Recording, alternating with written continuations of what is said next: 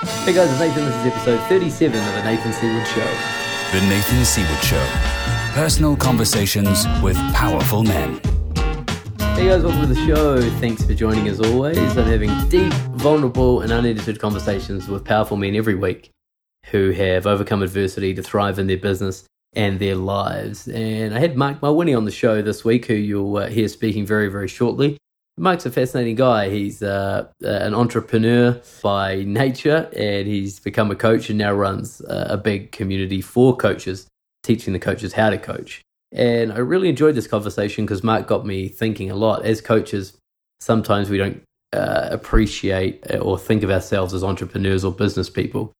Most coaches have very pure intentions. They want to change the world, they want to help people, they want to help people heal, they want to help people be successful but they often will neglect uh, the business side of things. And Marc has a very interesting take on this that you have to really treat yourself as an entrepreneur and as a business.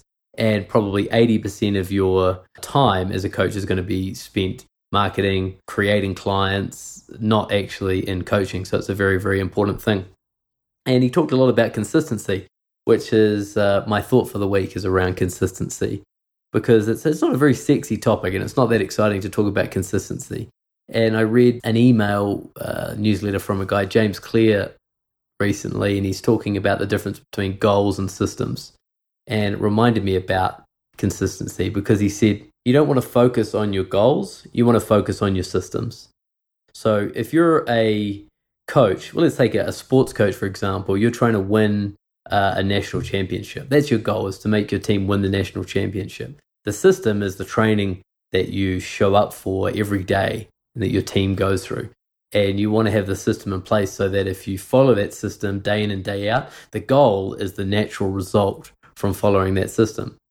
And same as what Marc talks about, it's about consistency. So if you just try something once oh well i tried facebook. I tried facebook ads or i tried i tried uh, something else you know let's say talk about fitness. Yeah well i tried doing crossfit for a couple of weeks and it didn't work.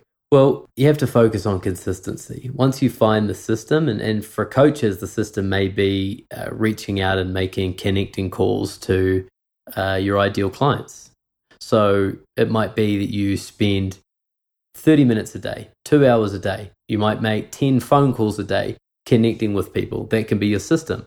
And if you do that, if you're connecting with 10 people a day, 50 people during a working week, the natural result is you're going to reach your goal of uh, having one, two, three, four, five new clients, whatever you're looking to achieve.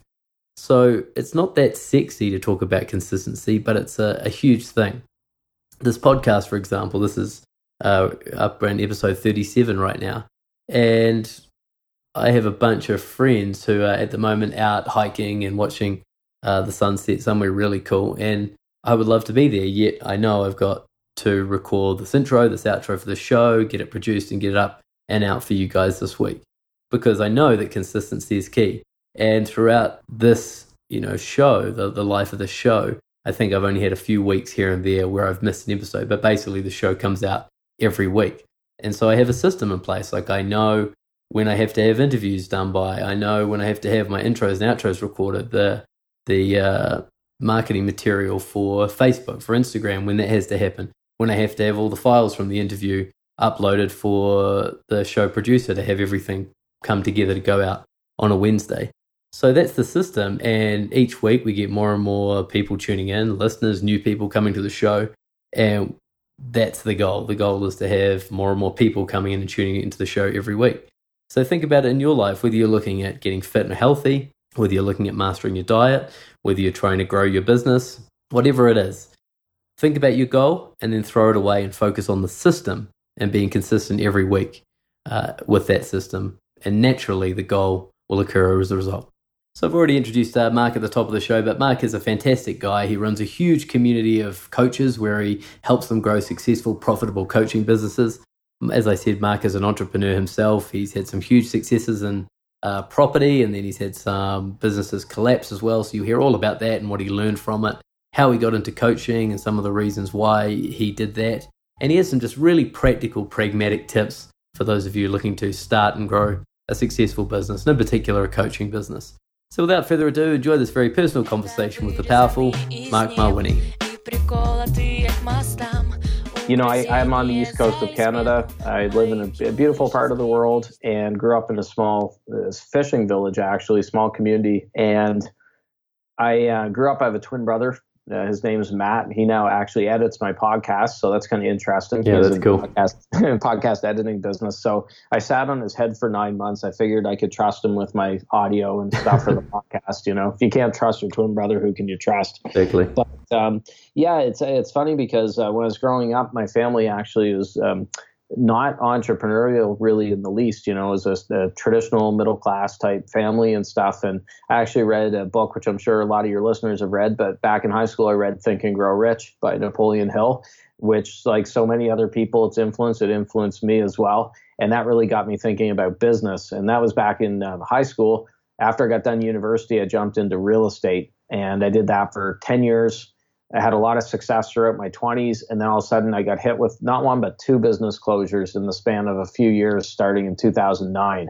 And that's basically what led me to, uh, to coaching. Uh, it, you know, I was helped back to my feet by coaches, and I believe strongly in coaching. But that, my background's actually in real estate, and that's uh, I, I never grew up thinking that I would actually be in coaching now. You know, I thought I'd be playing shortstop for the Toronto Blue Jays was the plan when I was a kid. they could have used me this year. I think the way their season went, but uh, yeah, that that's my background in a nutshell. So tell me about the east coast of Canada. So my mum is from Montreal. I grew up in New Zealand. I never never lived in Canada, but my mum is from Montreal, and so I have um, half of my my family lives in different parts of Canada. So I have a, a fair idea. But for those people listening, did did you grow up in Nova Scotia? Is that east coast? Well, that's what people often think when they hear Atlantic Canada or East Coast, because uh, Nova Scotia is actually the province next door to me. I'm in New Brunswick, okay. and New Brunswick borders the state of Maine. And we're actually very similar to Maine. So we're a geography, population. We're only 750,000 ish people for the for the province. And anyone who's not sure that what province is is essentially the same as the states in the United States. You know, with uh, Canadian provinces. So it's a beautiful part of the world three seasons of the year. I won't lie to you, winters, um, the older I get, the less enthusiastic um, I am about winters. You know, as a kid, I was playing pond hockey and making snow forts, and I absolutely love going out in the snow. Now I'm like, oh man, I'm running to the car and, and just doing my thing, getting back in it, and, um, you know, holding up and, and getting the heat cranked. So it, it's not that bad, but we do have our moments with uh, some of the, the cold weather and the snow and stuff. But yeah, it's a beautiful part of the world. And it's a part of the world that um, I don't do any business here really. I've had a handful of clients here locally, but that's come more by accident. And my clientele are coaches. You know, I'm helping coaches grow their businesses and the coaching world hasn't really it's it's growing in this part of the world but there aren't a ton of coaches here so i actually like doing it where i work with people from away at you know look at you in columbia you know i'm talking to people all over the world and and that's the way i'd prefer to do it it, it expands your thinking and um, it definitely keeps things interesting so, what are some of the, the key moments growing up? Like, uh, if you sort of think back, the, the the moments that you know with your, your dad or whatever that, that sort of you to define that that part of your childhood. Oh, key moments. Um, I would say that one key moment which uh, played into business when I launched my podcast, Natural Born Coaches, back in 2014, is uh, my grandfather. I was really close. Both my brother and I were close with our grandparents. They lived right next door, and, and they were great people. And my grandfather passed away unexpectedly November 17th, 1993 and uh, that day was just you know worst day of my life up to that point and, and um, not a fun day but when i was launching my show i was going to i launched my show november 17th uh, in 2014 and, and, that was more to honor him but originally i was going to launch it january 1st 2015 and I decided to bump up the release date by a couple months, essentially, or a month and a half. And I did that just uh, to honor my grandfather. I said, you know what? I'm going to push myself, even though it was a daily show at that time. It's weekly now, but it was a daily show, had a ton of work. You know how much work goes into podcasts and, sure. and all that stuff. And I said, you know what? I'm going to push myself and I'm going to hit November 17th. And I remember talking with some podcasters who helped me out. And they're like, look, Marc, that's too ambitious with a daily show. You got to do 100 interviews and, you know, get them all batched and all this stuff. Just push it to January. And I said, no, I'm going to really push myself Uh, for that November 17th date because of my grandfather. And I ended up hitting it.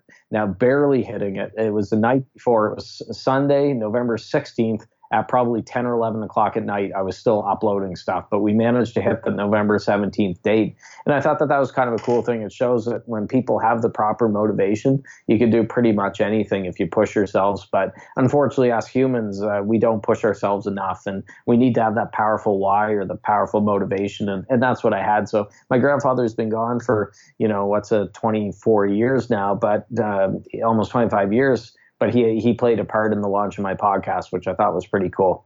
Yeah, very cool. And a way to honor his memory, in a way, yeah. and like have him a part of what you're doing. Right. So tell me about New, New Brunswick. Did you grow up in a small town? Was it because I don't know New Brunswick that well? Is it you know, is there a, a city there, or is it mostly small town? well, New Brunswick. Um, we have we have really three cities probably in we have more but there's three main cities in the province but i actually grew up um, as mentioned a, a, small waterfront fishing village called Maces Bay.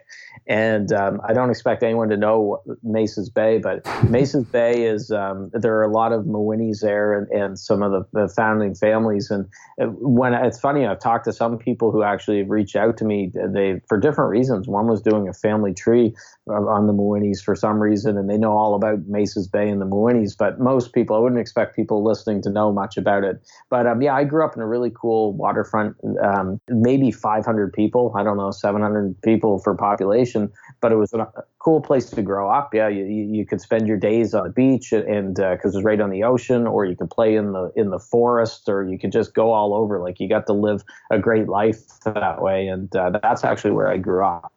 Yeah, that's sort of the Canada that we imagine. yeah, no grizzly bears. I didn't get attacked by any grizzlies or anything. but yeah, so I got to experience the great outdoors there. And then um, once I hit junior high school, grade seven here in Canada, I ended up going to school in St. John, New Brunswick, which is about 30 minutes. I was 30 minutes away from where I grew up. And uh, that was, I say, my first exposure to the big city. You'd kind of laugh but where you're living but uh, there's I think 70,000 people in St. John and 125,000 if you include the outer areas. And uh, I lived there for up until 2013. I moved to where I live now is Moncton, New Brunswick. Moncton is uh, a very uh, it's a vibrant bilingual city of roughly I think 145,000 including the outer areas. And uh, it's when I say bilingual, it's French and English. It's it's English and French, which is um, kind of cool. So it's got a good vibe here very um, it's a good city. I'm very happy. Good weather, relatively speaking, compared to say St. John, which was St. John was very much like San Francisco. It was all fog all the time, and you know, it was a kind of a gritty, blue collar industrial city. And uh, I would say with Moncton, it's much better weather, a lot more sn- uh, sun and uh, things like that. So I'm very happy. That's cool, and a lot of people have the experience of wanting to leave. You know, like leave the place they grew up in, or get out of the small town and and you know go into the wider world? Did you move uh, out of Canada or out of New Brunswick at all and then come back, or that's just been your base the whole time? It's been my base. Um, I had that desire to move out of the small 500 person community, you know, when I was um, heading off to university. And then after my business closure, I had the desire to move the heck out of my uh, the city I'd moved to because it was just. Um, I mean, that's a whole other podcast there. But 2009, I had a real estate business with about 100 employees a couple office locations and everything was going great you know, and um, and just going gangbusters, and then bang, all of a sudden everything collapsed in August 2009, and I went through a period where I was public enemy number one. I mean, I uh, would open up, I'd see the newspaper, it'd be front page news attacking me, and it was just, a, it was really overblown you know, in this part of the world, if there's a business closure, it, it always makes the news, and and there's a very there's a lot of anti-entrepreneurial sentiment I find at times. Not not with all people, it's getting better, but around here, there's a lot of times when they see a, a restaurant close or any business, oh gee, that you know entrepreneur really um, you know screwed the employees, right, and uh, and stuff like that, and closed their doors. Like any entrepreneur plans to close their doors, and um, th- there was a lot of that feeling. And I hit a point by 2013. I said, you know what I need a fresh start because I, am done, you know, w- with a city and dealing with the, the crap and the controversy from that business closure. And the way it worked out, um, you know, I moved an hour and a half away and, and it, that gave a fresh start for me. And I think sometimes we can be the most motivated people in the world, but we sometimes need a fresh start. If you're around people who aren't a great influence or you know you're in a cesspool that you're just not happy in, then sometimes it, it takes a move, you know, to get that fresh start going. So it wasn't like I moved across the world or anything like that, and I still have a lot of friends and family in St. John. But for me, that move was an important part, and I started my coaching business shortly after I moved up here. I started beginning of 2014, and and uh, and now I'm I'm rolling in it here now as we record.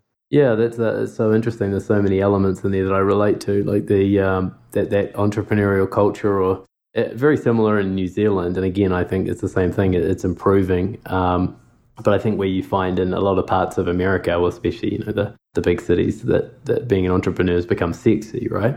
20 years ago, owning a business was just owning a business. But now, you know, there, there are kids coming out of high school that want to be entrepreneurs, which is this, this new, new wave, which is quite funny. Uh, but I think, yeah, yeah, in New Zealand as well, like, uh, I think it's more around being rich or wanting to be different. You know, we have this, what we call this tall poppy syndrome. That's kind of an overused phrase now. I'm sick of saying it myself. But just, just that sort of built in cultural sentiment of like, if you want to make it or if you want to uh, make millions of dollars, then there's a suspicion there. Is it a similar sort of thing? Yeah, I used to. Um, I I had a lot of people talking behind my back because I I won't lie. I had a, you know three luxury vehicles, and um, you know one of them was a hundred thousand dollar Mercedes, and the average house price here in my province is I think one hundred and sixty five thousand. But a lot of people live homes that are eighty to hundred thousand dollars. So there was a little bit of this back in my real estate days, like who the heck does he think he is driving, you know, um, a Mercedes like that, that that costs that much money? And I, I will I will confess that it probably was overblown. You know, here I am a kid in my 20s and and right out of university, not used to having uh, that much money coming from a middle class background, and all of a sudden, bang, you're making big bucks. You know, there's that temptation to spend, but th- that wasn't the reason my business closed. You know, and a lot of a lot of people say, oh, well, that's why he had a couple nice cars, and that's why his business closed. No, that wasn't the, the reason why. But you know, I, I, I learned a lot of um, lessons from that whole experience, and I think it really thickened my skin dealing with haters and critics and trolls now in the online world with coaching is I'm thinking, man, I've dealt with some real not bars in my real estate day days, and and if I dealt could deal with them, I could deal with Joe from Boise, Idaho, who's typed a message or an email out in his mom's computer in the basement, you know, or something like that. So yeah, there were some advantages, definitely, and some silver linings in that cloud. Now, I wouldn't have thought that back in 2009, but looking back now, almost a decade later, I can be grateful that, hey, I, I got an experience that I would have never gotten from any sort of book. So I'm not happy with the way that it closed. Obviously, I would change some things, but I did learn some valuable lessons that are helping me now. Yeah, it's that interesting. Again, it's become popular to say, hey, you know, it's, you, you just got to fail. Like failure is the way to success, which is a little bit weird. And I think it's a little bit uh, overused as well. But uh, I think it's more about like if you try your best and have a failure, then frame it up in a way that you learn from it. Yeah, I would rather go for it, you know. And I see these people sitting on the sidelines. They've never tried anything in their lives. They're sitting at um, a nine to five job that they hate, they can't stand, but then they're the first ones to attack an entrepreneur that goes out of business. And I'm thinking, you know what? I'd rather go so true ten times if it means I'm actually doing something, I'm not having to regret something. So it, it's funny. Um, it, it, was an interesting experience because had that business closure happened in a bigger city, let's say even a city with 500,000 people or a million people, wouldn't have even made the paper probably, you know, or it would have been page C26 uh, you know, a little blurb in the paper, but it, it was very overblown, like it was big news. And um, it's it's a strange feeling having to call your parents and say, "Hey, mom," or "Hey, dad, don't look at the paper today." You know, you should probably stay away from today's paper. You know, with it, and um, it, it, very strange situation, but you know, everything's worked out. I wouldn't be talking with you today had that not happened. I probably would be a miserable real estate agent um, working away and you know, and, and not happy. So I, I'm grateful that it happened. What did your parents do? Uh, what did they do? Uh, my father was a customs broker. So he uh, helped clear things coming into Canada across the border, basically.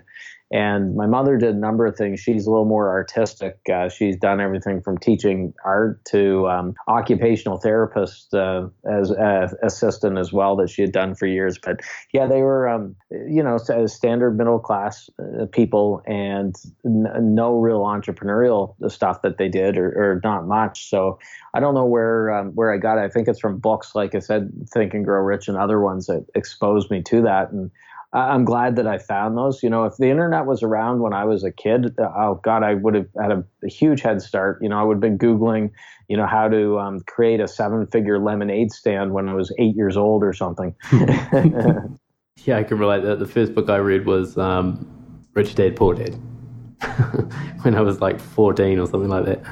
Yeah it's funny, isn't it? Like that, what we're attracted to at that age. Because my parents are the same. My dad worked in the same job for forty years. My mum was a teacher for thirty years, and um, for me, just something about being an entrepreneur, or it wasn't even being an entrepreneur. For me, it was about freedom. You know, like is this all it is? Just working in a job? Like, how can you take control of your own life?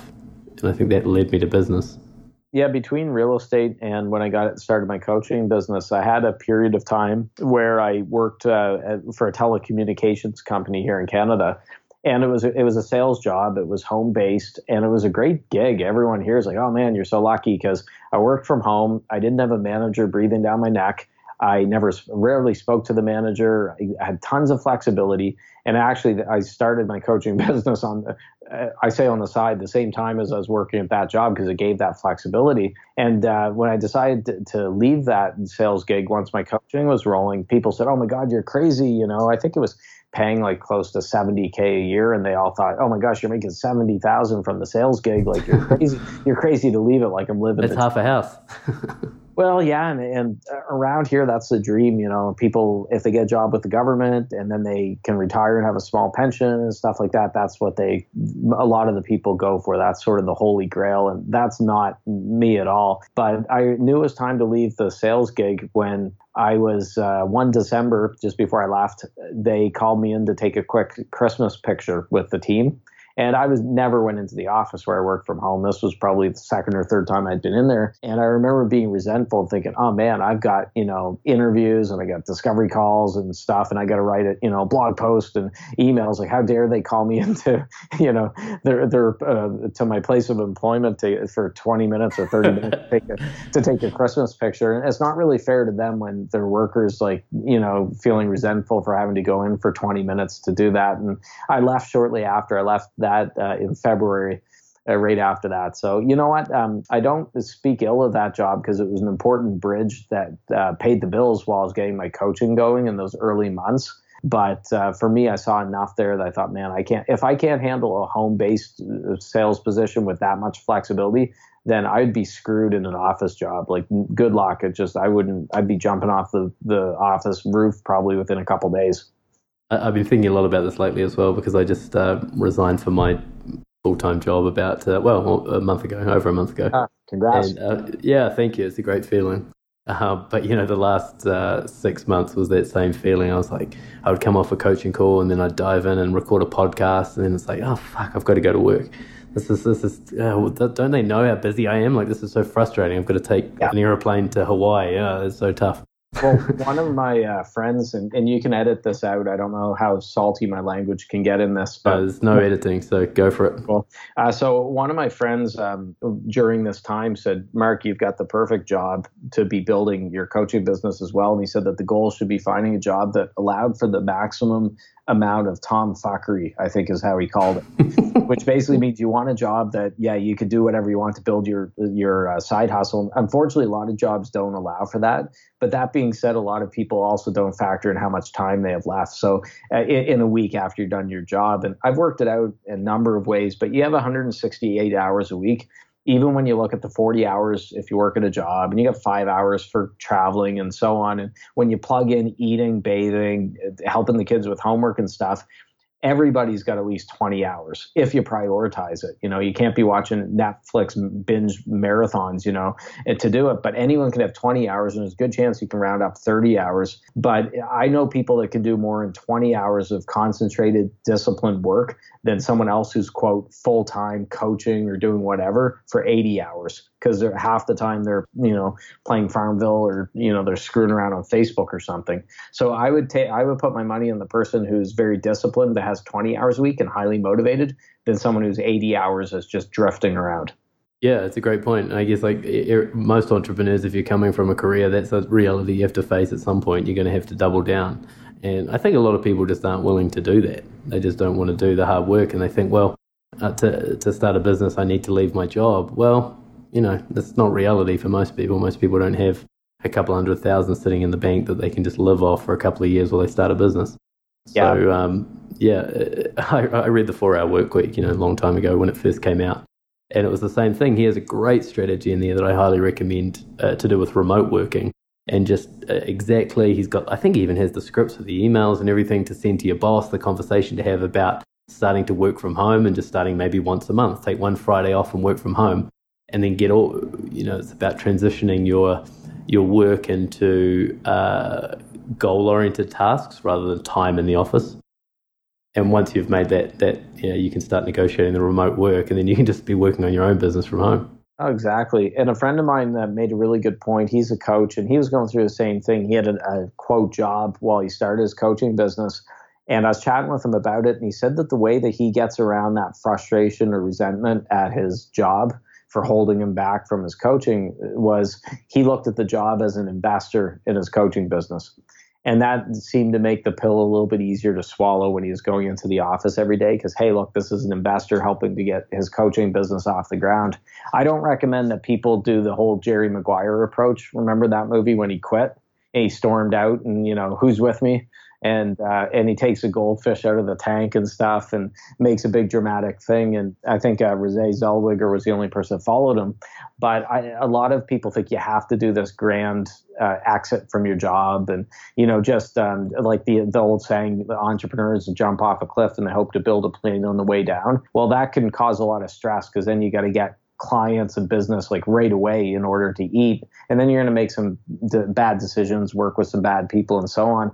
I think it's good that if you're taking you know don't take 10 years to make the transition but if it's six months to a year that you also keep that job and you keep building your other thing on the side then that's not a bad thing. You don't have to go for that home run right out of the gate where you quit the job and enter this period of uncertainty. Just make sure you don't set too long of a time frame for your independence day when you're leaving your job. Like you don't need 10 years to build a business on the side. You know, you should be able to do it six months to a year. Yeah, I don't know how we got on this topic, but it's, it's something that um, I, I, get asked this all the time from people about how to start a business, how to find an idea, how to do it. You know, should I do this? Should I do that? So I think it's a, it's a good topic to discuss, actually. Yeah, I saw a post in a Facebook group a few months back, and th- this is what I wouldn't recommend doing. The person said, "Hey guys, um, I finally told my uh, boss where to where to go and I quit and I and gave my two weeks notice. So basically, in two weeks, I'm going to be out on my behind, and I'm thinking of teaching people how to create online courses. What platform do you recommend uh, people use for online programs? And I thought, oh man, like if you're planning on quitting and giving your two week notice, you probably should have researched some things like as basic as that, especially if you're going to be in that world of online programs. You know, take take some time beforehand to do it. And I, I just thought, man, that's probably not the best way to go about doing that. But you know, um, I can't. I think I, it's different for everyone, isn't it? Like, it's not. There's no set strategy of how to do this. You know, some people thrive under pressure. Some people are planners. You know, and like to have it all planned out and kind of know as best they can how it's going to look. I think it's there's no set strategy, but you gotta you do have to put some thought into it. Yeah, you gotta. It just reminded me when I was reading that that four hour work week, it said you know negotiating remote working, and I thought, man, what a great idea. And then remember that I was a pilot, and that uh, trying to work from home was probably not not going to go down too well with my boss. Yeah, see you flying a plane, and you're actually you're working on the laptop with your other hand or something, you know. Yeah, exactly. Skype call with someone for your side hustle in-flight Wi-Fi. Um, you said something interesting before. It was about uh, after your, your businesses collapsed, you know, wanting to just get away from it and leave leave your town or, leave the town that you were working in. And that's an interesting um, thing for me as well. About you hear people say, "Well, he's just running away from his problems." You know, he's just he's just running away. So just like, you know, what, what do you think about that? Like, what was your feeling there, and, and how do you know whether it's right to to leave? Well, I, I stuck around, God, after that 09 closure for almost four years uh, before I left. And uh, I, I, do something that's called the, uh, what, the way I see it, what I did was called the leapfrog theory. Not sure if you've ever read, read the book Thick Face, Black Heart, Chin-Ning Chu. That's no. required reading for any entrepreneur. So it's called Thick Face, Black Heart. Amazing book. It's probably my favorite book. And in that book, she told a story. She, um, Chin-Ning Chu, the author, was in, I believe it was Portland, Oregon. and there was a um, coveted position working with Chinese delegate business delegation, and she ended up getting that position, and, and it was going to be very lucrative to help her with her consulting.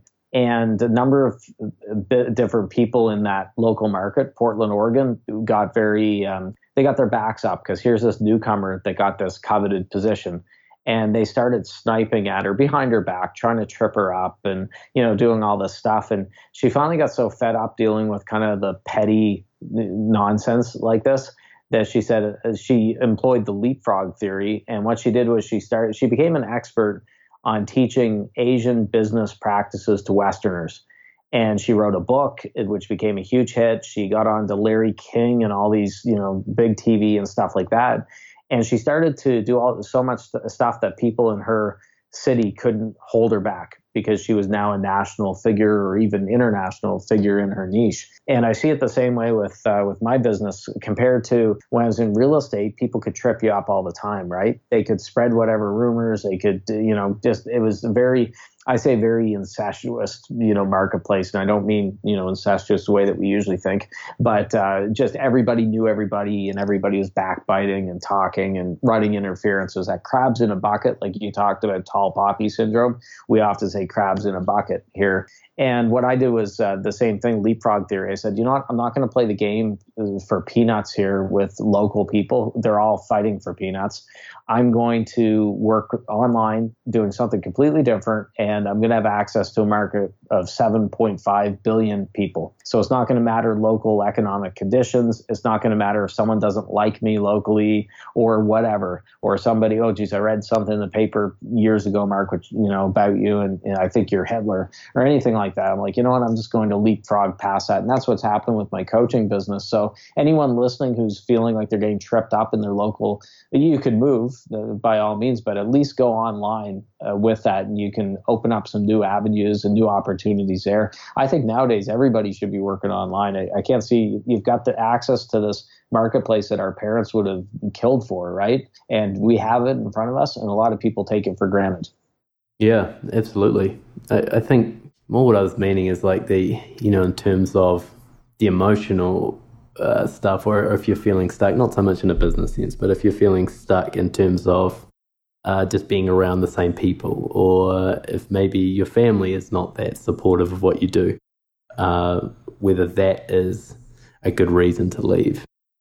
Yeah, I think at the end of the day, it's your life and you can't hold back based on anyone. So I'm not recommending people divorce their spouses, but um, if you have a spouse who's constantly pulling you down It doesn't believe in what you're doing. And you know it's, tough enough out there even not with just your spouse but with people that are out there that you're going to be doing business with and everything else. There's enough critics that you have to worry about. You shouldn't have it when you come home you know and hearing your spouse like you know geez nathan get a why don't you get a real job? You know or you know becky's husband has a real job. Why don't you have one or whatever with it? Uh, so yeah i think um, there's something about moving from your area you just know when the time's right that's what i hit i said you know what i'm so done with this city um, I'm not feeling it here anymore, and it's not a particularly great city that I'm, I'm missing anything if I leave.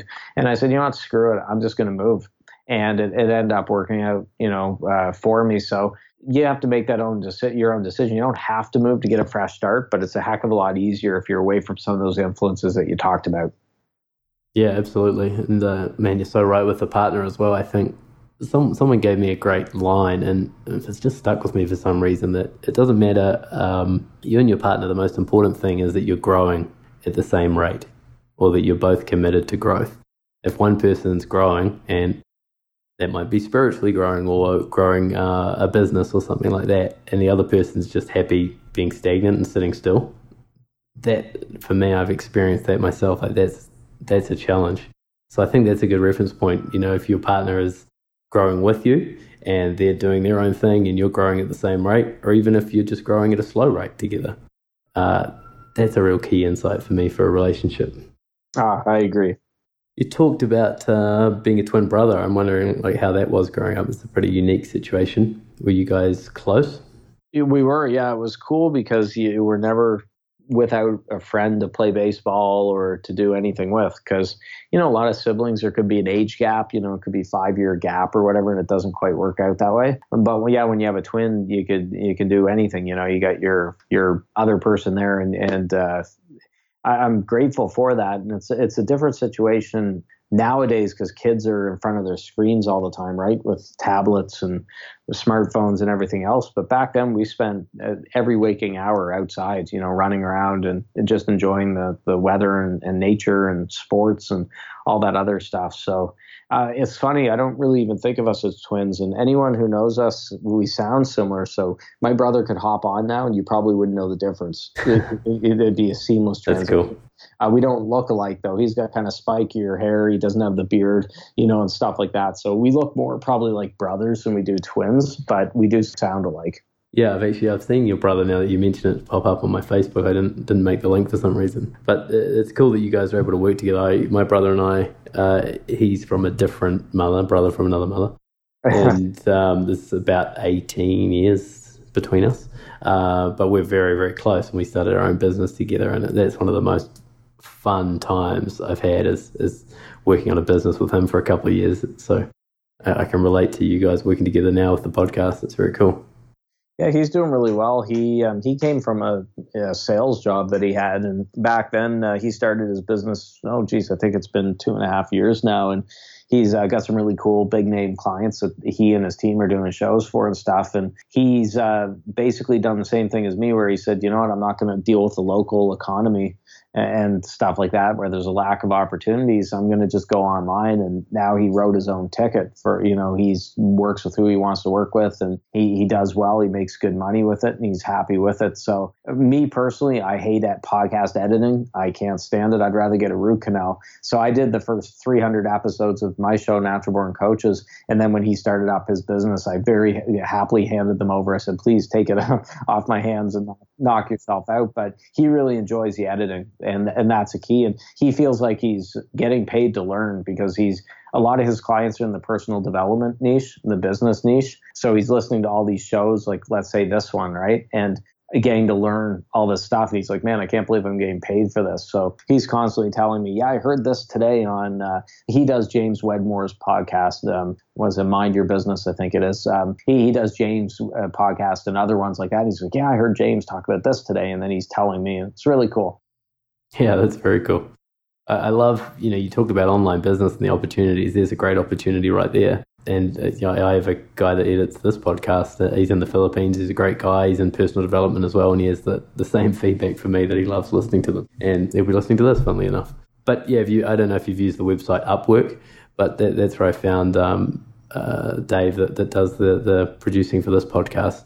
And man, that is an incredible website. Like it just blew my mind. It's basically where people can go and uh, offer up their skills. Freelancers can go and offer up their skills, and you can hire them through the website, and all the kind of contractual stuff is taken care of through the website. And you can build this whole virtual business, you know, through sites like this. I just think, as you said, this online world is so incredible, and the opportunities are so huge. Yeah, it's funny because my partner Julia, she does podcast interview bookings. So she has a business called Interviews on Demand. I'll get a plug in for her, but uh, she she works with people who want to get booked out on podcasts. So I'm one of her clients as well, and then she works with some really cool people. And she's um, now right in that online world as well. She had never done anything really online with it. She had worked more corporate and stuff, and now she's in this world. So I think people here are starting to learn more about it. A couple of years ago, if I said the word podcast podcast. People are like, what the heck? A lot of people didn't know what podcasts were here. Now they do. And the same thing with coaching. When I said, yeah, I'm, I'm getting into coaching, you know, my family's like, oh, think I'm going to the NFL or NBA or something, you know, with them. Like, no, that's, that's not the coaching I'm doing. So um, it, things are changing, you know, and we're only, uh, it's still in the early part of the 21st century. So I, I'm looking forward to seeing where it goes over the next 10, 20 years. Podcasting's amazing. I mean, it's been a, it's been a gift. I, I used to be on a the high school radio station. You know, we had a radio station back in high school, and I used to love it. And I used to think, man, in a different life, I would love to be on the radio. Hmm. it's so crazy to think now that I can do all of this and run my own podcast from home. And, you know, this is a real dream of mine. How's your podcast going? I know you've got your own podcast. You said you, are launching another one as well. What, what have you learned throughout that journey for you? Quite a bit because I've done 500 and over 500 episodes now. As Incredible! Congratulations. Yeah, thank you. Yeah, so as we're recording this, I think we've released five number 516 here this week. And then I'm looking to do a solo show because I, I, joked around with you before we started. I'm a sucker for punishment, so I'm like, oh, okay, I'm going to launch a solo show as well. But no uh, editing, no. Yeah, yeah, that's right. Well, I'm going to take the filter off with that. What I find, in all honesty, I prefer probably being a guest to hosting a podcast. And it's not that I don't enjoy hosting, but what I find is a lot of times as a host, you're asking questions and stuff. It's a 30 minute format. You don't have a lot of time to expand on things that you're hearing on the show and so on. And that's the reason why I'm launching the solo show. Is I'm like, man, there's stuff I'd like to talk about here and, get out there, but I just don't have the there's time constraints in a 30 minute interview where I'm talking for maybe, you know, 10 minutes. Out of that, I just can't do it. So the solo show is going to be separate from Natural Born Coaches, and it's going to still help coaches, but it's going to be uh, also focused more on entrepreneurs and, you know, different things, mindsets and pricing and business building and everything else. Yeah, that's exciting. I, I, can tell just you know from the way you speak that you're a natural entrepreneur that you're you're drawn more towards the business side of things. So how does coaching fit into that for you? Like take me through your journey into coaching and how you've brought that entrepreneurial spirit to it. Sure. Well, it's interesting because uh, I was never sold on the concept of coaching back in my 20s in my real estate days. So I had been approached, not often, but a few times by people when I was flying high in real estate who wanted me to hire them as my as my coach. And in my mind, I thought, you know, why the heck would I need a coach? Look at how great I'm doing. You know, I'm doing awesome. I don't need a coach. And then, of course, when everything happened with the closure, I got thinking, wow, you know, I probably could have used a coach. It, would have, uh, things would have probably happened differently with someone in my corner as a coach. So I jumped into coaching really because after the business closure, I was uh, helped by coaches and I started to see the power of coaching and, and realizing what coaching was. And that's how I got started in coaching. But it's funny, there's a lot of a lot of crossover from lessons I learned from building a real estate business compared to coaching. And I find that every day I'm like, oh man, this reminds me of real estate, you know, because the business building side of it. So uh, what I'm doing with my business is I'm focused on helping other coaches build their business and, and, get clients. And my big thing is helping them get clients without paid advertising, really. And um, the reason that uh, I, I'm so passionate about that, I saw how hard it was for coaches. Like all these certifications and training schools focus on the art of coaching. They don't focus on the business side of coaching, where you actually have to get clients and you have to sell and you have to make money to keep the doors open. That's why I'm doing what I'm doing. Yeah. So can you give me a little bit more into that, like a little bit more about how that might work? Or there'll be some coaches listening. So what are some of the, the tips that you found that work well? Well, a couple tips. I, I think that most coaches, and this is all online entrepreneurs, aren't consistent enough. So they do something for a week or two weeks or you know maybe a month or two and then they're like well i didn't get any clients so i'm going to quit and you know it's like from doing your podcast and everything. You can't expect to do something for a week or two and have people rushing through the door. So I think that every person, every coach especially, should have a daily something, I call it. And that daily something could be, you know, I had my podcast for 300 episodes starting out uh, nowadays I do the podcast. It's a weekly show, but I do daily emails to my list. That's my daily something. Every single morning, same time of day, my email goes out to my list. And if you do a daily something, then it just helps shorten that learning curve and also gives you a lot more credibility. So a lot of people think that I've been podcasting for 10 years. No, I haven't. My podcast is roughly three years old. It seems like it's 10 years old because I've done so many episodes with it. So you have to just get in there, put your head down, and just do the work and be consistent with it. Don't give up if you don't see those results right away. Say in a month or in two months or so, they'll come. But you, you have to have staying power, and a lot of coaches and entrepreneurs just don't have that. Yeah, easy to say and harder to implement. But I read even for podcasts, I read, and I don't know if this is still true. This was a while ago, but eighty percent of podcasts don't get past thirteen episodes. Oh yeah, they're in the purgatory or their podcast. yeah, that's so interesting. So, how do you? Because again, it is easy to say, but how do you maintain the consistency? Is it through systems, like you said, the, the daily action? Uh, what are some of the other sort of mindset things that you can do? Well, I was lucky that I had the real estate background because in real estate, I was a robot. I did certain things every day. So back in those days, it was I called 20 people, uh, homeowners every single day, you know, rain or shine And that's how I got my business going so quickly. So when I got into coaching business, I had that I had that discipline and, and consistency wasn't an issue for me. So anytime I start something, whether it be the podcast, daily emails, or whatever, I always tell myself I'm not going to expect to make a million dollars in a week and then get frustrated. I'm just going to make sure I keep doing it. And I know that sounds very simplistic, but I do think it's important. So if anyone listening is committing to something, whether it be, you know, maybe they're doing Facebook Lives every day or a podcast or a YouTube channel, whatever, don't put pressure on yourself that you're going to have to monetize it too soon. It's going to probably take time, but you just got to be consistent and do it. So I remember one funny story with the podcast. I had uh, it was Jason Womack, uh, is a coach in California, great coach. He's worked with Olympic athletes, a really good guy. And I set to do an interview with him one day, and I woke up that morning just deathly sick. I had the, I won't go into too many details here. I had the garbage can right next to me, right? And I was running back and forth to the bathroom, and you know, it was um, wasn't a pretty sight. And I was going to cancel that interview, but I knew with Jason's schedule that man, if I don't get Jason now, it could be another month or two months or whatever. And I really want to get this interview done. So I did the interview with Jason with a garbage can between my legs, and I was like, "Oh God, I hope I don't have to mute this to puke." Right? And and I made it through. Luckily, you know, I was like, oh, thank God. And that's a kind of mindset that I have. I'm not saying that you know if you're really really sick, you probably should just cool it, you know, with it. You and I were set to do this interview uh, last week, and I lost my voice. I went through three or four days with very very little voice, and I told you at that time, like, yeah, I can't do an hour long interview today because I was like whispering, right? So there's times that you have to use common sense and shut it down, but uh, that's just gives kind of my mindset to it that you, you have to show up. You have to, if you're committing to be there, something could grow your business, you have to be there. And I just see so many coaches that, for example, don't show up on Skype calls. They just totally blow them off. They flake out and forget about them, or they're 20 minutes late. They don't treat it like a business. They're not professional, and it shows with the results. Yeah, that's it's uh, brilliant advice. I heard uh, saw one of those little two minute videos from Tony Robbins the other day, and he was saying, "Discipline your disappointment." That was the phrase he used, and because I think what you're talking about is like you say, if you don't get a client or you don't make a million bucks after your first month in business, then uh, you can be disappointed. It can be you can get down about it, and that can take a lot of people out you know, forever and they just go back to doing what they always do, or they take it out for a month and then someone helps them find some motivation and get back into it.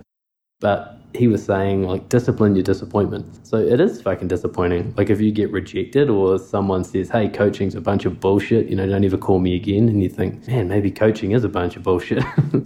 um, but instead of letting that take you out, discipline your disappointment. Be disappointed, but make it for 15 minutes then get up, dust yourself off, and get back into it. It's really tough nowadays because, of course, we see Facebook ads and things uh, all over the internet talking about how you can make seven figures in a month working five minutes a day. And they make it sound easy. So I've actually had clients who are making roughly 5K a month coaching and they're down on themselves like, oh my God, I'm only making 5K. I'm not doing six figures a month like these gurus are talking about. What's wrong with me? And I have to tell them, look, you're still early in the game to be making 5,000 a month. That's great. Now let's work on getting it bumped up to 10,000 and do those steps to scale further past there. But I also tell them to remember that not everything you see online is true. And a lot of those people who say, oh, I made $100,000 revenue this month and they show a screenshot. Yeah, but they also spent 90K between ads and their other stuff, you know, with it. How much are they actually pocketing? So don't believe everything you see online or let it discourage you. Well, it makes it, you know, trust is so important. Like, because there is so much noise now, like, trust is such that that's your most valuable asset from what I can see. How do you build trust? In what you're saying. And if you're saying I made 100k in three days on Instagram, you know, like it's it's hard to it's hard to trust people. And like you say, so many Facebook ads and stuff just in your face. Do you agree with that? How, how do you build trust? I'm a straight shooter, so I don't do any of that type of advertising, you know. Now, don't get me wrong. I always tell coaches that they can do very well with this because I've had clients who do very well, and I'm um, happy to be part of that process to help them out. But I never give kind of guarantees like, hey, you're going to make seven figures here in the next couple months. Uh, because it's it's really stupid business strategy. Because yeah, there's people that do that and they sock people in. They're never going to ever get referral or repeat business. So they might get lucky and hit a few people there, but they don't have a sustaining business model. They're not going to be around in 10 years because people are going to know what they're up to. And I've seen coaches like that. I saw one coach, it was funny. What did he say? He said, um, I usually charge ten. I think he said ten thousand dollars an hour for my services. You know, and I'm in high demand. But for this week only, I'm going to give away three of these spots for free. You know, comment yes in the thread and I'll get it booked. You know, and oh no, sorry, it wasn't free. It was for 90 dollars. So he said he normally charged whatever 10k, and now for this week it was going to be 100 bucks, which I took it as okay, this guy's got his car payment coming up or something, and he needs to round up a few hundred bucks you know, with it. And people just don't buy it. They're not thinking, okay, yeah, you charge 10k an hour, you know, and now you're you're going to work with me for $100 for that hour. Come on, give me a break. Yeah, that's so true. So, what is your what do you consider to be your zone of genius? I think my zone of genius is um, really content creation is a big part of it and then also yeah, daily emails i mean that's a big challenge. Yeah daily emails uh, on facebook i'm posting probably 10 times a day you know close to between my personal wall my facebook group um, and then the fan page. So uh, it's two things i guess. It's that content creation. Um, i'm really good at creating content and pulling things out that's not bo- uh, boring. You know it's entertaining. It's stuff from pop culture or other things that i see that have business lessons in them and then it's also the action part of it. So I'm good at taking action. I don't dither or screw around. I hate sitting still. And then I also get my clients to do the same thing. So I'm always at them and making sure I'm keep, keeping them accountable too, because that's an important part of it. So I make sure they're getting out there and, and they're not staying hidden because you're right. What you said, it's a noisy online marketplace. If you're not out there all the time, you're going to get lost in the shuffle yeah, thinking you can kind of post once or twice about something and expect to be heard is, is ridiculous in this day and age. You've got to be out there consistently putting out your message, saying who you are, saying what you stand for, saying where you've come from. Yeah, the metaphor I like to use. A few weeks ago, uh, Julia and I went to the casino and our local casino to play a little bit of games and stuff like that. I didn't win. I got my butt kicked, but she ended up winning. So as we're leaving the casino, you have to go all the way to the back of the room to the cage to collect your winnings. And they put this in the furthest possible place to go. they know that you're going to get your money back, and I think she won a couple hundred dollars. But they want to put they don't want to put you too close to the exit sign because they want to make sure they get that money back before you leave, right? So as mm. we turn around to leave there, we have to weave through the rows and rows of slot machines. And if you ever see a casino, there's never a straight line to an exit. I mean, usually they That's don't. Have, they don't have windows because they don't want you seeing the outside world. They rarely have clocks. Uh, God, they pump oxygen into uh, there. They do all these tricks, right? They they know what works. They're smart. So we had to weave through all these uh, diagonal and haphazard rows of slot machines to get out the door. And luckily, we got out. We didn't spend any more money. But it's the same. Congratulations. Way with, yeah, thank you. it's the same way with coaches and online entrepreneurs with the content that you're putting out there. You want to be out there so much that people can't turn around without bumping into you. You're like those rows of slot machines.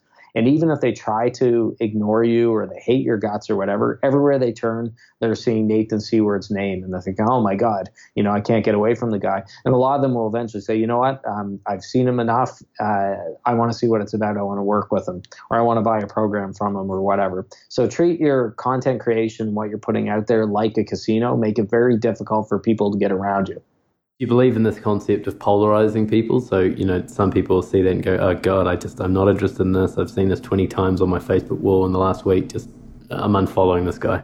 Uh, I do agree with polarization if it fits your personality. So I'm working with a coach who's very woo woo, and I'm not a woo woo guy. I'm probably the furthest thing from woo woo but she's very much touchy feely woo woo stuff. So when I was doing one of my group calls with her the other day, we talked about polarization and she said, Marc, this just isn't me. You know, I don't, she doesn't talk about politics and she doesn't talk about other things. And when I say polarization, I don't mean you should go in there, you know, bashing Trump, you know, 20 times a day and stuff like that. But there's ways to be polarizing that you can turn it into a business lesson. But what I said to her, I said, look, if, if you're not comfortable with it, you're not feeling it, then that's fine.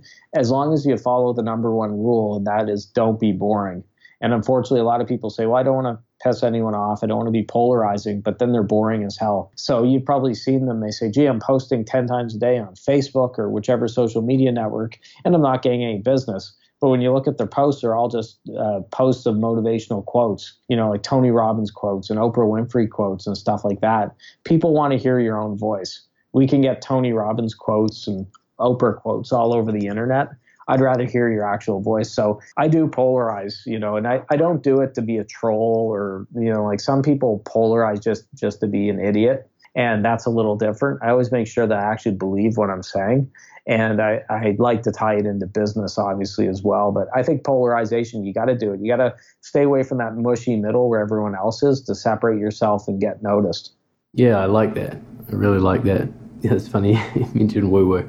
Like, if I think about that woo woo thing, I think about, uh, you know, what I do with my clients is I probably drift more towards the woo woo and more towards, I would say, spiritual side rather than woo woo. But um, for me, it's about fulfillment. And the people that come to me are usually highly successful. They don't have a problem being successful in their careers or in their business or financially getting what they want. But there's an emptiness that they feel, a loneliness, an emptiness that they've haven't been able to get rid of.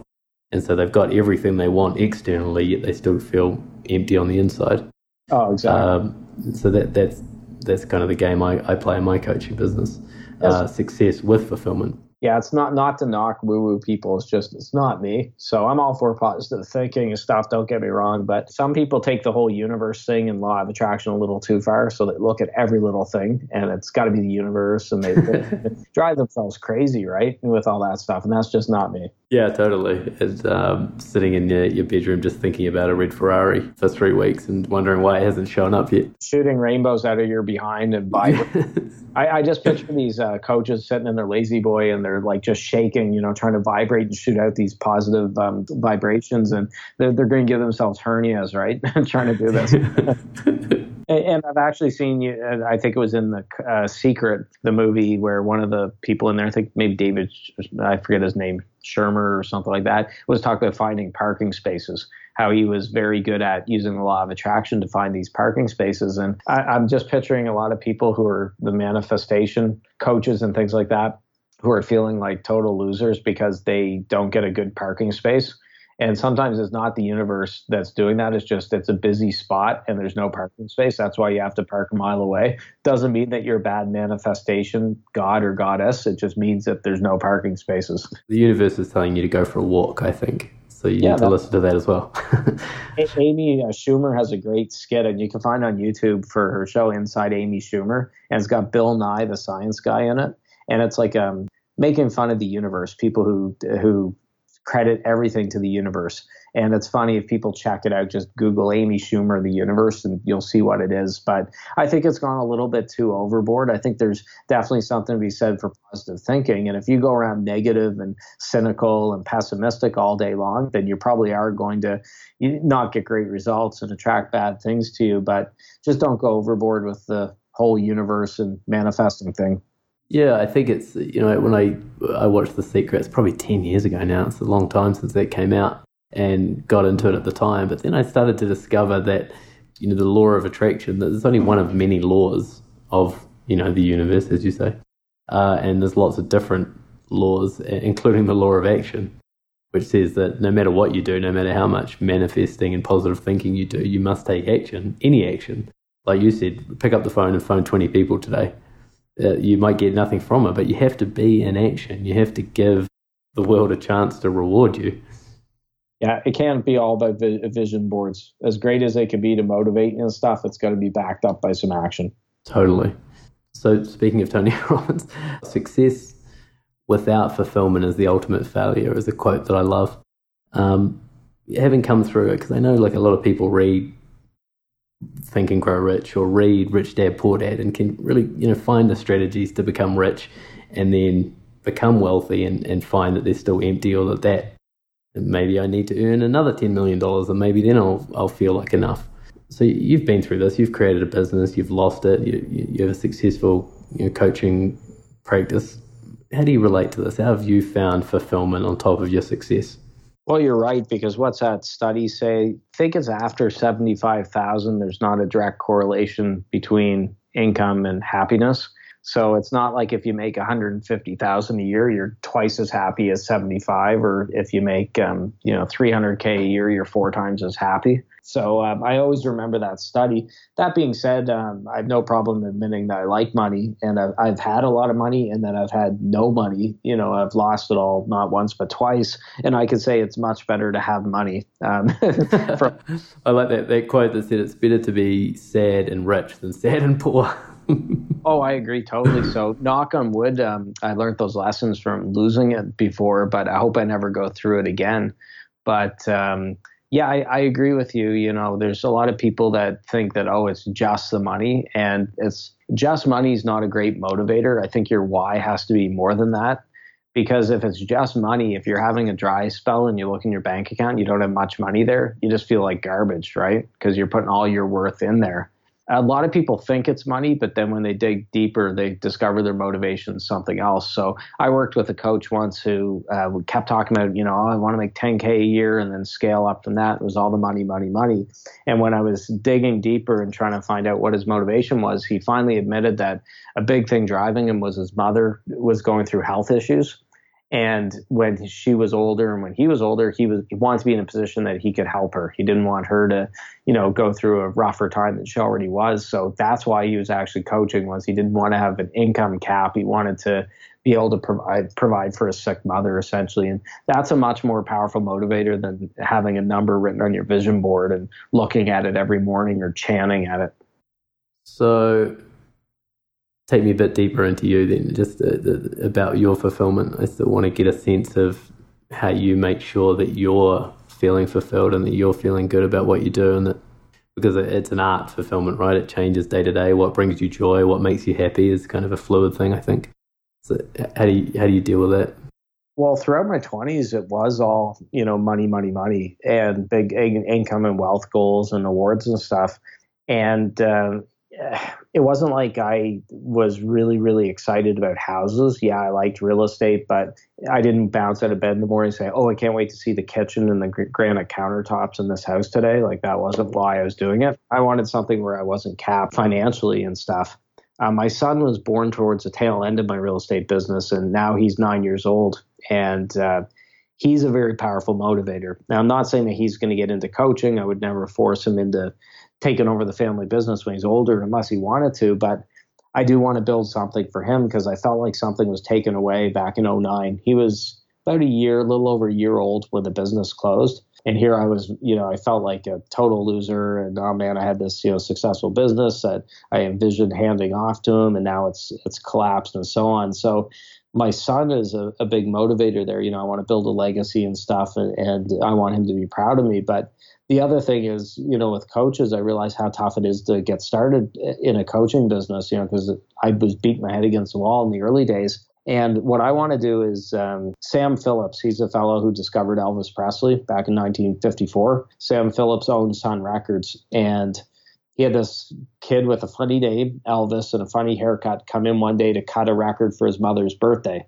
And that's how he discovered Elvis Presley. And look at what happened that birthed the whole rock and roll industry. And what I always say is, I want to be the Sam Phillips of the coaching industry. You know, I want to find people who could be really good, they have the potential, but they're not going to get there without help. And then I'm going to be there to help them because every one of them that I help get their businesses going they could become the next Tony Robbins, Brendon Burchard, or any of these other greats. It's just a huge ripple effect. And for me, that's really exciting. So that's another p- big part of the whys. I want to be a part of that.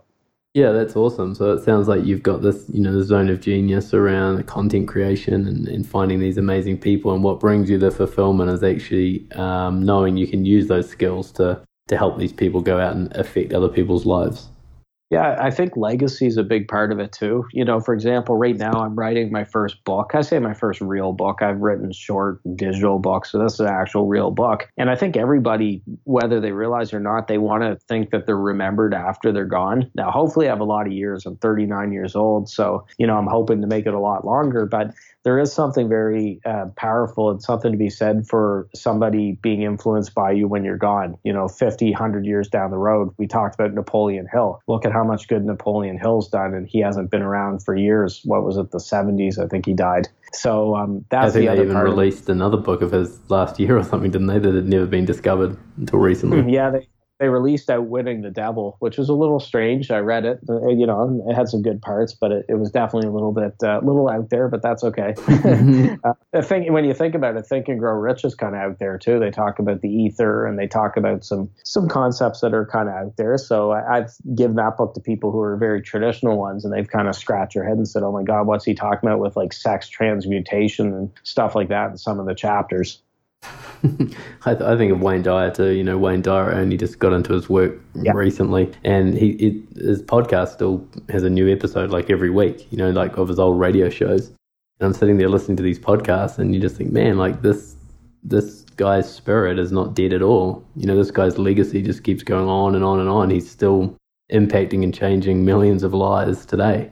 Yeah, well, my uh, stepdaughter loves Michael Jackson. Michael Jackson died in 2009. He's making more money now, dead, you know, yeah. than he was. And same with Elvis. You know, Elvis, um, when Priscilla Presley took over his estate, it was in rough shape. That like they were thinking of, that they're going to have to sell Graceland, and it just wasn't looking good. And she swung it around and just did some really smart business moves. And look at how much Elvis's empire is doing now, how much um, it's making, and how much it's grown. So yeah, you can definitely do a lot of good in the world by creating something when you're here that's so good that it's going to outlast you. Mike, is there anything else you want to leave the people listening? Well, now that I've offended every woo woo person and stuff, um, let's, let's talk about network marketers. You know, I'm not a fan totally. of that. We yeah. will. That's now that's polarizing. If you want some polarizing content, um, what I'll leave you with is uh, there's a, a very good acronym that I read in a Robin Sharma book, and I've always remembered this. It's KMF and that stands for keep moving forward. And I think that that's something that every entrepreneur should tattoo on their bodies or, you know, do something to carry it with them. But keep moving forward because if you're getting into business, you're expecting to be an easy ride. D- don't fool yourself. You know, it's better to go in knowing what you're going to get hit with because you're going to get hit with a lot of crap and that'll help you get through those tough times. But it's the people wearing the rose colored glasses that buy into the ads and stuff to think, oh, this is going to be easy, the laptop lifestyle you know, let's do it. Then they get a rude awakening happen very quickly. So always remember KMF, keep moving forward. That's awesome. Thanks for that. How can people find you? Um, tell us uh, where to find the podcast, the name of it, and I guess if this coach is listening, how can, they can reach out to you to learn more about your business.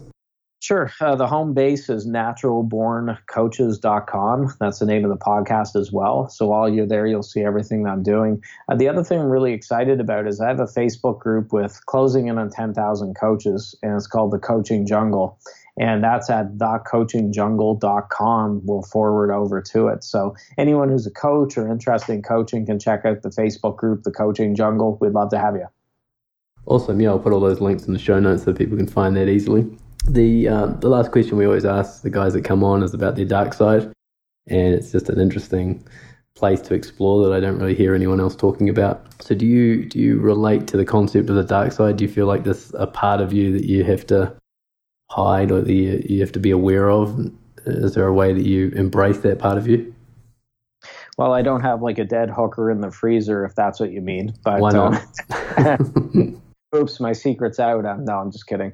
Uh, I think everybody obviously has a dark side. And uh, going back to the book Thick Face Black Heart, Chin-Ning Chu recommends embracing your dark side. So she says that you should embrace it for the good that can come from it. So she's saying if you're let's say wanting money, you're ambitious, then there's ways that you, you should embrace that side of you. Don't try to don't try to bury it, you know, and be something that you aren't and I know that you can take that a little too far at times if you look at, you know, Bernie Madoff and, you know, obviously people like that. But I think there's something to be said for that. So that's why I mentioned earlier with um, money is I don't talk coaches out of going for those big income goals. And I, I want to build an empire here. You know, like Jay Z says, I'm not a businessman, I'm a businessman.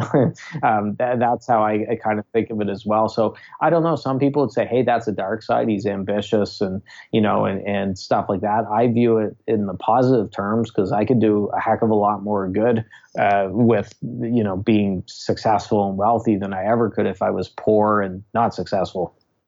Yeah, in this book, uh, have you read Relentless?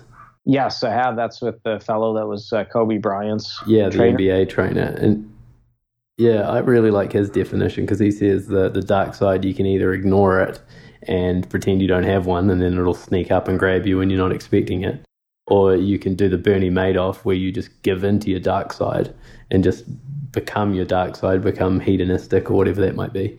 Or, like you said, you can find a way and go, hey, I know I'm competitive. I know I'm ambitious. I'm going to channel that into creating a, a business that does good. That's how you embrace it. Um, yeah, because things like competition and ambition channeled in the wrong direction can hurt relationships, friendships, family. Exactly. Well, the way I always think of it, I'm a big Star Wars fan, so I always get as many lessons as I can from Star Wars. But I'm sure everyone listening hopefully has seen um, the Star Wars original trilogy. We won't talk about the prequels, but um, remember George Lucas a rich man. Well, it did. We won't talk about Jar Jar Binks, but um, with the Star Wars uh, trilogy, with uh, Return of the Jedi, Luke ends up um, fighting Darth Vader. You know, in the previous movie, The Empire Strikes Back, he was kind of a scared. You know, he was just learning. He wasn't yet a Jedi, and he ends up losing to Darth Vader and getting his hand chopped off in the process. And in the next movie, uh, Darth Vader taunts him and basically says, you know, if I can't turn you to the dark side, then I'll turn your sister, you know, Leia, to the dark side. And Luke gives in to his dark side and he lets that anger flow and he ends up defeating Darth Vader. You know, he just, he uses it, he channels it that way. And I think that that's a powerful lesson that as long as you don't go fully to the dark side, um, you know, like Darth Vader or the Emperor. We're getting really geeky here. Uh, with I'm a closet a closet nerd. You won't find me at the conventions and stuff, but I love Star Wars. Not anymore. Superman stuff. Yeah, that's right. I'm not in like a Chewbacca costume at, a, at outside the movie theater, but um, Luke Luke channeled that anger, and anger can be a really good thing. If somebody's um, let's say uh, not doing well in business, they're not getting that motivation, then somebody taunts them, they get a critic or a hater. You can either feel bad about yourself and wallow in self pity, or you could take an approach, you know what, fuck them, I'm gonna, you know, become successful and shove it in their face. Then hey, that if that's what it takes to get you motivated and get you going, embrace it. You know, don't try to turn away from it. So there's a, there's a lesson from Star Wars. It's a great lesson to finish on. Uh, Marc, thanks for coming on. Thanks for sharing your story, and thanks for giving us all the tips and advice you know, from your yep. success in business. And congratulations on your success. Yeah, thanks for having me, Nathan. Appreciate it. Thanks, Marc. Yeah, but folks, my conversation with the wonderful Marc Mawhinney. If you're a coach, go and check out thecoachingjungle.com. It'll take you through to Marc's huge Facebook group for coaches and listen out for his podcast. It's called Natural Born Coaches, available everywhere and on iTunes. Thanks again for tuning in the show as always. Share it around, give it a like, make a comment, let me know what you think of it, and I'll love you guys forever. I'll be back next week with episode 38 of The Nathan Seaward Show. That was The Nathan Seaward Show. Personal conversations with powerful men.